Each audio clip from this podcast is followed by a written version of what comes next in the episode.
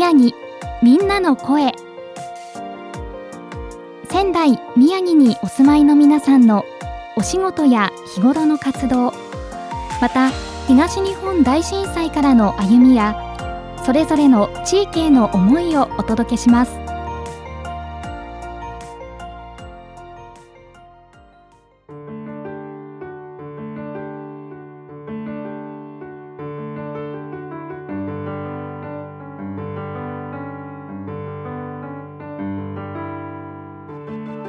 仙台宮城みんなの声。今回ご登場いただきますのは東北大学祭実行委員会の広報担当されていらっしゃいます北原空さんそして宮下和志さんです。よろしくお願いします。よろしくお願いします。まずはじめにこの東北大学祭実行委員会というのはそもそもどういう活動を全体的にされていらっしゃるかまずそこからご紹介いただいてもよろしいですか？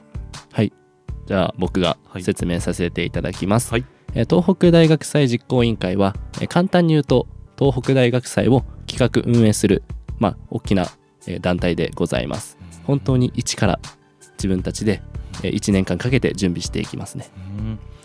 改めて東北大学祭っていうのはなんかこう特徴っていうかどういうあの催しなんだよっていうのをあの簡単にご紹介いただけますか？はい。えっ、と東北大学祭は毎年3日間開催してさせていただいてましてはい、まあ例えばえっ、と芸能人の方をお呼びしたりですとか、うん。まあ、大学祭実行委員会の方で、えっと、企画したイベントとかを、えっと、発表させていただいたり、まあ、東北大学にもたくさんサークルさんとかもいらっしゃいますので、うん。えっと、その方々のあの活動とかをの発表の場とかにもなってます。で、まあ、今年一番アピールしたい部分がはい。あの模擬店屋台とか飲食が、えっと、コロナ禍もまあ大体落ち着いてきたところで飲食が可能になって今年4年ぶりに模擬店ありの、えっと、大学祭を開催できるようになりまして、なるほど、はい。そこも注目だとはい、いうところなんですよね。はい。であの先ほど少しあの実はお伺いしていたんですけれどもその東北大学祭実行委員会っていうのは6つにあのまた細分化されてるなんていう話も伺ったんですけどこの辺りもじゃあご紹介いただけますか、はい、ではこちらどういったものがあはいりますか、そうですね。こちら6つありまして、うん。えー運営局広報局学術局、えー装飾局、えー企画局障害局の6つに分かれておりますね。うんその中でもお二人はこうどちらに属されていらっしゃるんですか？はい、僕たちはその中の広報局という局に属しております。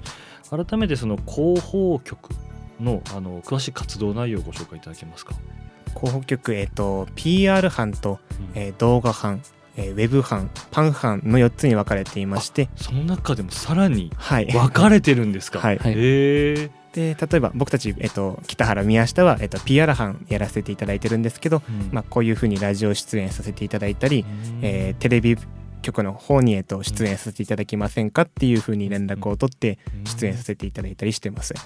えっとウェブ班パン班、えー動画班の方は、うん。えーもう実際にパソコンを使って、ホームページとか、はい、ホームページを作ったり、うんえっと、大学祭当日に来場者の方にお配りするパンフレットを作ったり、うんうんうんそういうデザイン系技術系の、えっとうん、活動を行っております。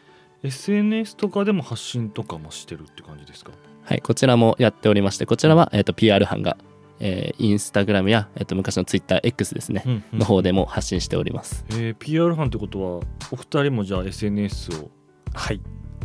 一応、はい、今はそんなにやってないんですけど、今はもう本当に1年生がメインで運営してるんですけども、去年はもうずっと2人で運 運用していました。そうですか。こちらその東北大学祭実行委員会というのはサークル的なことになるんですか？どういう扱いになるんですかね、はい、一応サークルという形では存在するのですが、うん。まあ、それでも、まあ、東北大学祭というも催しを運営する唯一の団体ですので、うんうんうん。まあ、そこは人数もかなり多くなっております。う。ん。全体で何人ぐらいいるんですか？そうですね。全体だと12年生で約200人いますね。はい、そんなに？はい、いるんですか？ちなみに広報局だとどれぐらいなんですか？広報局は、えっと、12年合わせて、えっと、23人、まあ、大体20人ぐらいですね。へえ自分の1ぐらい？そうですね。10分の1ぐらいですね。そうですか。こちらあれなんですか？入ったらもう途中で続けてく続け切るみたいなそういう感じになるんですか、はい、一応新刊の時期にはそういう形でもう12年間やりきると。2年間12年間まあ2年間ですね。うんやりきるという形で、えーやはい、応募しております。うん。そんなお二人ですけれども、まあ、東北大学に在学されていらっしゃるということでこの東北大学祭実行委員会入られていらっしゃるということなんですけれども、改めて北原さんまず東北大学では何を専攻されていらっしゃるか？そちらもお聞かせいただけます。か、はい。えっと、自分は今文学部の2年生でうん。して文学部は、えっと、1年生の後半にコース決めがありまして一応僕はあの現代日本学という、まあえっと、専修っていう名前で言うんですけども、まあ、専攻にいまして、まだ専門的な勉強はそこまでがっつりはやってないんですけども、えっと、いろんな観点から日本について捉えていこうっていうその研究室みたいなものでして、まあ、いろんな例えば社会学労働とかの部分から見たりとか、まあ、外国から見た日本史とかジェンダーから見た日本についてとかいろんな観点から本当に見るすごい幅広いことが学べる、まあ、研究室に所属しております。ありがとうございます。宮下さんはどちら専攻ですか？僕は工学部の機械知能航空工学科っていうところに所属していまして、はい。はいえっと、今1年生の成績と2年生の前期までの成績をだ合わせてコース分けっていうのが夏休み中に行われまして今ドキドキワクワクしている。そういうことなんです。はい。ちなみにこちらではどういったことを普段学んでいらっしゃるんですか？えっと1年生の間は全学教育って言ってどこの学科も大体同じような授業を受けるんですけどはい。2年生の専門になると、まあ例えば僕の学科では流体力学とか水とかの流体の力学をやったり あとざ金属の、ま、曲が曲げとかをはいはいはい。曲げたらどんぐらい跳ね跳ね返ってくるみたいなそういうのをやる。材料力学っていうのをやったり、はいはい。まあ、あと工学部らしくあのパソコンをいじってプログラミングを組んでみたりするような授業がありましてかなか成績を取るといってもこう。いやもう本当に毎週テストがあるような感じでええ。もううわー。ヒーヒーってましたね。感じなんですか。はい、いやいやそういったね難しい勉強もされていらっしゃるというお二人なんですけれども、まあ、改めてあの今年で東日本大震災ですね発災してから12年がはい。経ちましたけれども、12年前というとお二人は小学そうですね。小学校1年の3月ですね。はい。まあ、その震災があった時はい。についてもちょっとお聞かせいただきたいんですけど北原さんはお住まいもともとどちらになりますか？自分は長野県の松本市という松本城とかで有名な場所ですね。はい。その東日本大震災があった時のお住まいの地域というのはどうでしたか？そうですね。長野県ということもあって大きな影響はなかったかなと、うん。まあ、小さいながらに覚えているんですけども、ん。それでもその日はどのように過ごしてたんですか、その日は自分がちょっと体調崩してたこともあって、うん。まだ学校はあったんですけどうん。家にいたんでうん。地震があった時は全然分かんなかったんですね。はい。そのぐらいの多分揺れだった。分かる人は分かるけどうん。例えば動いてたら分かんないとかあるじゃないですか、うん。はいはいはい。ほんとそういう感じでした。何でこう震災を知ったっていう感じになったんそうですね。まあうんだんだん年齢を重ねていくにつれて東日本大震災ってものうん。が分かっていくようにはなったんですけども、うん。当時小学校1年生ながらにはやっぱりその普段見てるようなテレビ番組をやらなくてうん。もう報道一色、うんうんうん。あの津波の映像だったりとかそういうのを見てうん。あもう何か普段とは違うんだなみたいな。うんうん。そういうのは少し覚えてますね。まあ、テレビ放送がこういつもと違ったっていうはい。ところが大きかったかなと思いますけれども、このお休みだったり学校の再開とか日常の生活に関しては何か大きな影響というか被害とかっていうのはまあ、なか特段はい。なく済んだっていうそのまま春春休み入って、うん。もう4月には学校再開してたかな。普通にまあなんていうんですかね。例えば震災の影響がなかった今みたいな感じでその4月から始まるみたいな。うん。そうですか、はい。宮下さんはどのように過ごしてましたまずどちらにお住まいだったんですか？僕茨城県の日立市っていうところに住んでまして、はい。まあえっとまあ、地震の方は本当にやっぱ茨城県の北部っていうこともあってはい。だいぶ揺れまして感じましたか？やっぱり強く。すごい揺れててあの、うん。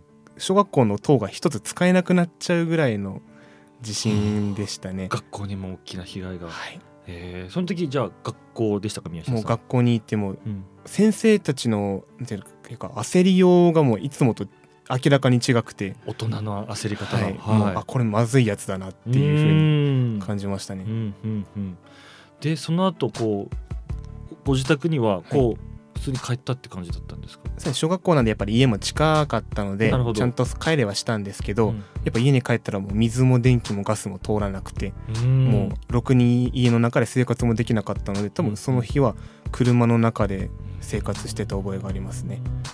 そういったこういろんな状況とかがお落ち着いたのもやっぱり時間で結構かかりましたか？そうですは。ねえっと多分小学校もちょっと始まるの遅かったんじゃないかなっていうぐらい。電気とかも1週間ぐらいは多分ライフラインが戻ったのも、はい止まってたので。え、ー電気も水もガスもっていう感じですかね。はい。お母さんとあの公園に井戸水汲みに行った思い出があります。ね。へー。そうですか、はい。じゃあそういった影響も出た震災当時という。はいことなんですけれど高校時代はそのコロナの影響がはい。非常に大きかったということなんですがこうコロナでこう非常にこう苦しい時期っていうのはお二人こう何年生ぐらいのタイミングになりますそうですね。ちょうど僕たちが、えー高1の3月かに一斉休校になりましたそこから、うんまあ多分そこからは県とかにもよると思うんですけども、うん。僕たち大体6月ぐらいまでは夏前ぐらいまではうんうん学校は基本行けなかったイメージですね。その緊急事態宣言でこうはい学校に行けなかった時のこうはい様子というか取り組み、学校の取り組みというか、あの学業の進め方というのはどんな感じだったんですか、そうですね。僕が通ってた学校は結構対応が早くて、まあ科目にもよったんですけども、基本もう休校決まって1週間後ぐらいには動画を、まあ、撮った形の録画を配信するみたいな。うーん形でもうやってましてでもやっぱり3月はそういう感じで過ごした後に4月からはもうまた休校が長くなるってなったらもう先生たちが結構準備してくれてうん。本当にもうオンライン授業用の時間割が組まれましてえもうそれでもう Zoom でリアルタイムで受けたり動画配信を受けたりっていう形でしたね。ね学校がその再開というか、はい。登校して良くなったのはどれぐらいのタイミングですか？そうですね。でも7月の2週目ぐらいの土日の文化祭は制限あったんですけどもうやったのでもしかし2年生の？2年生です。うん。なのでちょっと記憶がそこら辺曖昧なんですけどもしかしたらはい。はい6月ぐらいからはちょっとずつ投稿してたのかなっていう。条件をつきながらという感じですか、多分そうだったと思います宮下さんのご学校いかがでしたか？まあ僕の学校コロナまあもともとあんまり放任主義というか勉強の やり方を生徒に任せるタイプの学校だったので、へコロナの休校期間中あんまり先生の方からこれやれとかいうのを言われた覚えがなくて、はい。でやっぱ怪我しちゃったので勉強頑張ろうっていう気持ちで僕もいたので、はいはい。多分普通に学校行ってる時より勉強してるんじゃないかなっていう。それは何かこう配信とかそういうことじゃなくてってことですか？あもちろんそれもあったにはあったんですけど、はい。まあ、基本あのノートを見て見るだけみたいな授業その先生からの配信もそうだったので、はいはいまあ、英語の参考書ですとか、うん。数学の参考書とかをひたすら解いて勉強してた覚えがありますね。うん。やっぱりこう地域だったり学校によってこう様々そうですね。なんですはいね。まあそんな中でこの大学受験っていうのは非常に大きかったと思うんですけどコロナ禍でのこう大学受験のこう難しさだったり苦労みたいなこととかってありましたか、そうですね。僕の場合はやっぱり長野っていう場所だったのでまずはい受験に行くのもちょっと大変な場所なんですよね、うん。はいはい、東京にまあ電車1本で出れるは出れるんですけど、特にちょっとこれあれなんですけど僕たちが受験の時1月ぐらいでちょうどオミクロン株が急に流行った時期だったんですね多うん。分記憶が正しいと。でちょうどその私立受験とかこの国公立受験にかぶりまして、試験のタイミングに。はい。なのでもう高校側もその頃ってなんか補習じゃないですけど行きたい人が学校行くみたいな時期だったんですけどでももう行った人はとりあえず1週間家にいてみたいな。はやっぱ少なくとも普段の受験というストレスの他にコロナっていうストレス。うん。やっぱ体調崩したら1週間ぐらい、まあ、当時はもっと多分長かったんですかねうん10日とか。何もできないみたいなそういうストレスが別でありましたね。どうですか宮下さん？僕栄養2期っていう9月にあるその受験のタイプのはい方で合格したんですけど、結構早々と。本当に早 早々でしたね。11月にはもう決まっちゃってた感じで。えー。でやっぱり9011月あたりだと、うん。やっぱりその世間としてもそのあんまり1月2月3月の受験シーズンほどあの忙しくもないので、うん。あんまりコロナを考えずに、まあ、もちろんならないようにとかは考えてましたけど、はいはいはいはい。あんまりそこに関しては気にせず受験できましたね。でもそのやっぱうこっちも自分が受かってる以上、はい。その一般で受ける友達のみんなとかに迷惑をかけられないので、はああそういうプレッシャーも、い、だへー。もう本当に共通テストも学校で受けることになってたんでそこまでは受けたんですけど、はい。もうそれ以降はみんなもうなんか家にいるしかなくなっちゃって ずっと家にいましたね。ああそうですか、はい、でお二人はこう無事見事こう東北大学に進学してって感じだと思いますけど大学生活自体もこう何かこうコロナの影響っていうのを感じたりっていうのはありましたか？入学してからっていうのはいかがでしたか？そうですね。僕たちがやっぱりまだ1年生の前期去年ちょうど去年ぐらいまではまだ少しオンライン形式の授業が多かったです。印象はありますうん。ね今年になってまああのだ5類に下げられたでしたっけ？それもあったりとかのこともあってうん。対面が多くなってきてるんですけどもうん。まだ去年はちょっと人数が多い授業だったりするとオンラインみたいな。うん。1年生の頃1年生の頃は。はいその印象はあります。学部によって違うんですか？僕はあんまりオンラインだった覚えないですね。どもうリリアルっていう感じですか？リアルの登校って感じですか？そうです入ね。学してから。あんまはい。うん。基本的にはい。先生の授業業聞きに行ってカリカリカリカリやあってじゃあもうほとんど制限を感じない学生生活になってますか大学は。そうですね。あのでも学食があのーなんていうんですか？パーテーションパーテーションあはいはいはいはい。米な板が貼ってあって、まあそこぐらいですかね？じゃああの学部関係なく共通で使える場所はそういう条件があったりするけれども、それ以外はもう学部それぞれの判断っていうかルールになってくはいるっていう感じなんですかね？そうですね。面白いですね。はい。まあそんな中こうお二人がこう東北大学祭実行委員会ですか？はい。に入ろうと思った理由っていうのははい。どういった理由からだったんですか？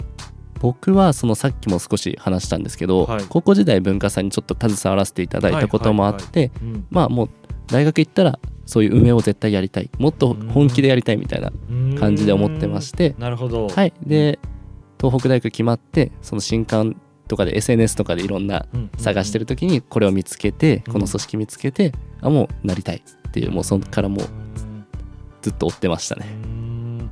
宮下さんはいかがですか？僕はあの学科に一人で入学したので友達がいなくて、あのお一緒に大学に来た幼なじみの方があ学科は違うんですけど、はい。幼なじみがこんなのあるよって教えてくれてうん。もともとあんまり文化祭とかに興味がなかった人間だったんですけど はい。あの団体東北大学祭実行委員会200 200人とか本当に大きな組織だったんで、はい。あこれは友達たくさんできそうだなっていうふうに思いなるほましてど。そういった理由もあって。はい。うん。でもうここ東北大学祭に、はい、入れたら友達増えるだろうなと思って入りましたね。まあそんな東北大学祭がですね来週末にあのいう開催ということになるんですけどもお二人改めてあの広報局進められているということで、こうぜひちょっと魅力というか今年の先ほども冒頭もお話ありましたけども、はい。ぜひちょっとご紹介いただけますか？そうですね、はい。じゃあまず僕の方からはい。なんですけども、まあ、先ほど宮下も言ったんですけども、うん。今年度4年ぶりにですねうん。模擬店も復活してうん。いわゆる制限なし去年まで予約制だったりしたんですけども、うんうんうん完全な対面開催ってうんいうのが4年ぶりも僕たち推してまして、うん。でもやっぱりそういう僕たちでももうノウハウがないんですよね、うんうんうん。12年生だけの組織だからこそもうその昔のコロナ前の学大学祭を知らないんですよ。なるほど。なのでそれを知ってる先輩のつてとかで聞いたりとかでもう資料を読んだりとかでうん。結構準備してきましてうん。本当に素晴らしい大学祭をうん。僕たち準備して待っておりますしたくさんのサークルの皆様にも参加していただいたりしておりますのでぜひ地域の皆さんも含めて来ていただけたらなと思いますそうですね、うん。やっぱり1年間その周りでたくさん準備してきた友人とかも見てるのでやっぱりすごい毎年ですけど、まあ去年はその制限のあり付きの開催にになって僕たちの代で、まあ、制限なしの開催にできるにあたってやっぱりたくさんみんなで頑張ってきたので、そういうところをまたまず来場者の皆さんに見てほしいっていうのとやっぱりそのコロナ禍で制限されてた普通の他のさ他のサークル団体さんとかの活動もあったので、まあ、やっぱコロナなしっていうものが帰ってきたその大学祭のそのなんていうんですか盛り上がる雰囲気多分去年とか一昨年とかよりも何倍もすごい盛り上がりになるんじゃないかなと思うので。ぜひ皆さんに来ていただきたいなと思っております。はい。改めてこう詳しい情報なんかも教えていただけますか？あ、はい、そうですね。まず日にちに関しては来週ということで、はい、10月の27、28、29の金土日の3日間ですね。うん、東北大学祭、東北大学の川内キャンパスですね。地下鉄で行っていただいて、川内駅降りていただいたらすぐですので。うんそちらで、えっと、行っております。はい、で企画はもう本当に様々で、うん、教室を使ったサークルさんや、まあ、私たち実行委員会の企画でしたりとか、模擬店ですね。あとはもう大きなステージでの企画、うん、他にはですね、えっと、グランドで、えー、私たち実行委員会と他のサークルさんとのえー、とコラボした企画がありましたり、例えば一つの例出すとペットボトルロケットをこちらも昨年度もやってるんですけども、えっと、FTE っていうサークルさんがいらっしゃるんですね。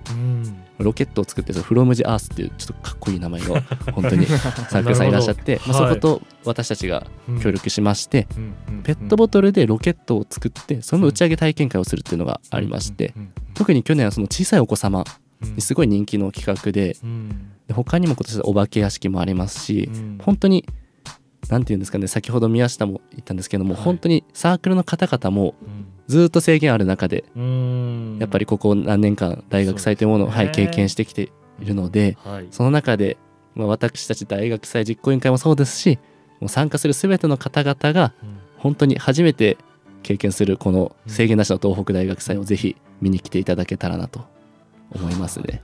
お時間とかは決まってたりするんですか？そうですね。当日はですねはい9時から行っておりまして、はい、何時までこう楽しめるんですか？えっと、1日目2日目は19時と結構長めになっておりまして、はい、最終日だけちょっとそこがあの片付けとかの時間もありますので、えっと、17時から17時半頃ですかね、まあ、そこら辺17時頃目安となっております。はい。ありがとうございます。ちょっとねもうあっという間ですけれどもね、はい、ぜひ楽しみにしていただけたらなというふうに思います。はい。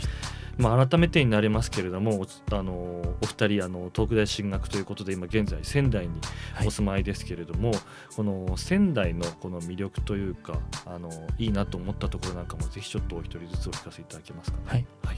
もう僕の、まあ、先ほども言いましたけど茨城県日立市だったんですけど、うん、あんまり言っちゃ悪いですけど活気があまり感じられない地元でして。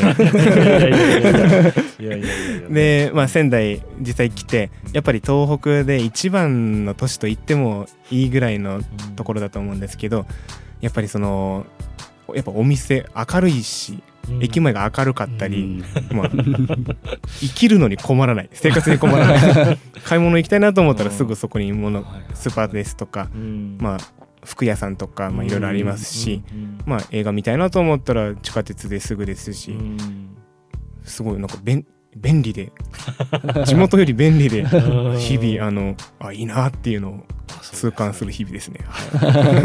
北原さんはいかがですか？そうですね。僕も地元長野県松本市というところで、はい、まあ本当に自然豊かなところではあるんですけども、まあ、そんな都会っていう都会では全然ないので、やっぱこっち来る時に、まあ、イメージ本当にすごい僕たちの思う僕の思う都会ってもう東京とかやっぱ大阪って想像しちゃうじゃないですか最初に、はいはい、そのイメージだけどちょっとやっぱ田舎者からしたら怖かったんですよね。でも仙台来てみたら、まあ、都会だけどちょっと足伸ばしたらなんかちょっと地元と似てるじゃないですけどような、まあ、畑だったり田んぼの風景あったりちょっと行けば山もあるしみたいな。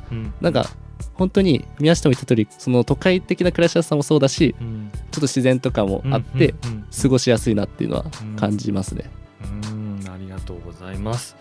えー、それでは最後にですねお一人ずつあのこれから先こう頑張っていきたいことでしたり展望なんかあれば最後お一人ずつお聞かせください。はい、はい、ではまず僕から。はい、まずはとりあえず来週末の東北大学祭、うん、こちらを大成功させたいなというのが一つの目標ですね。はい、であとはここからはもう学祭が終わりましたら、本当に最後の大学の勉強や、まあ、就活というものを進んでいきますので社会人に向けて、まあ、自分として何ができるかなっていうのを少しずつ考えていかないとなとは思っております。はい、ありがとうございます。は。い。まあ、はい僕もまず第一に大学祭の成功なんですが、うん。まあ、あとはこれが放送された時にはコースも決まって いや自分の行きたいコースに行ってやりたい勉強できてるなはい。と思うんではい頑張ってほしいですね。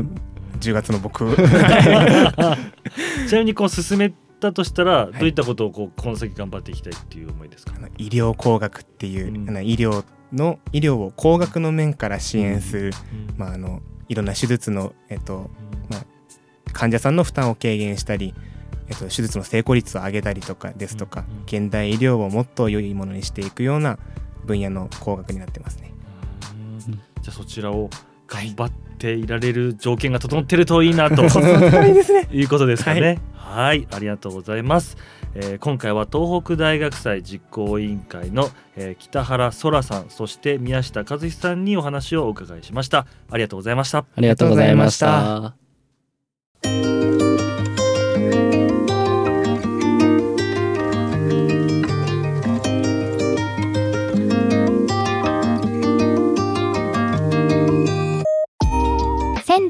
宮城みんなの声。ラジオ3のホームページやツイッターからもアーカイブをお楽しみいただけます。次回の放送もどうぞお楽しみください。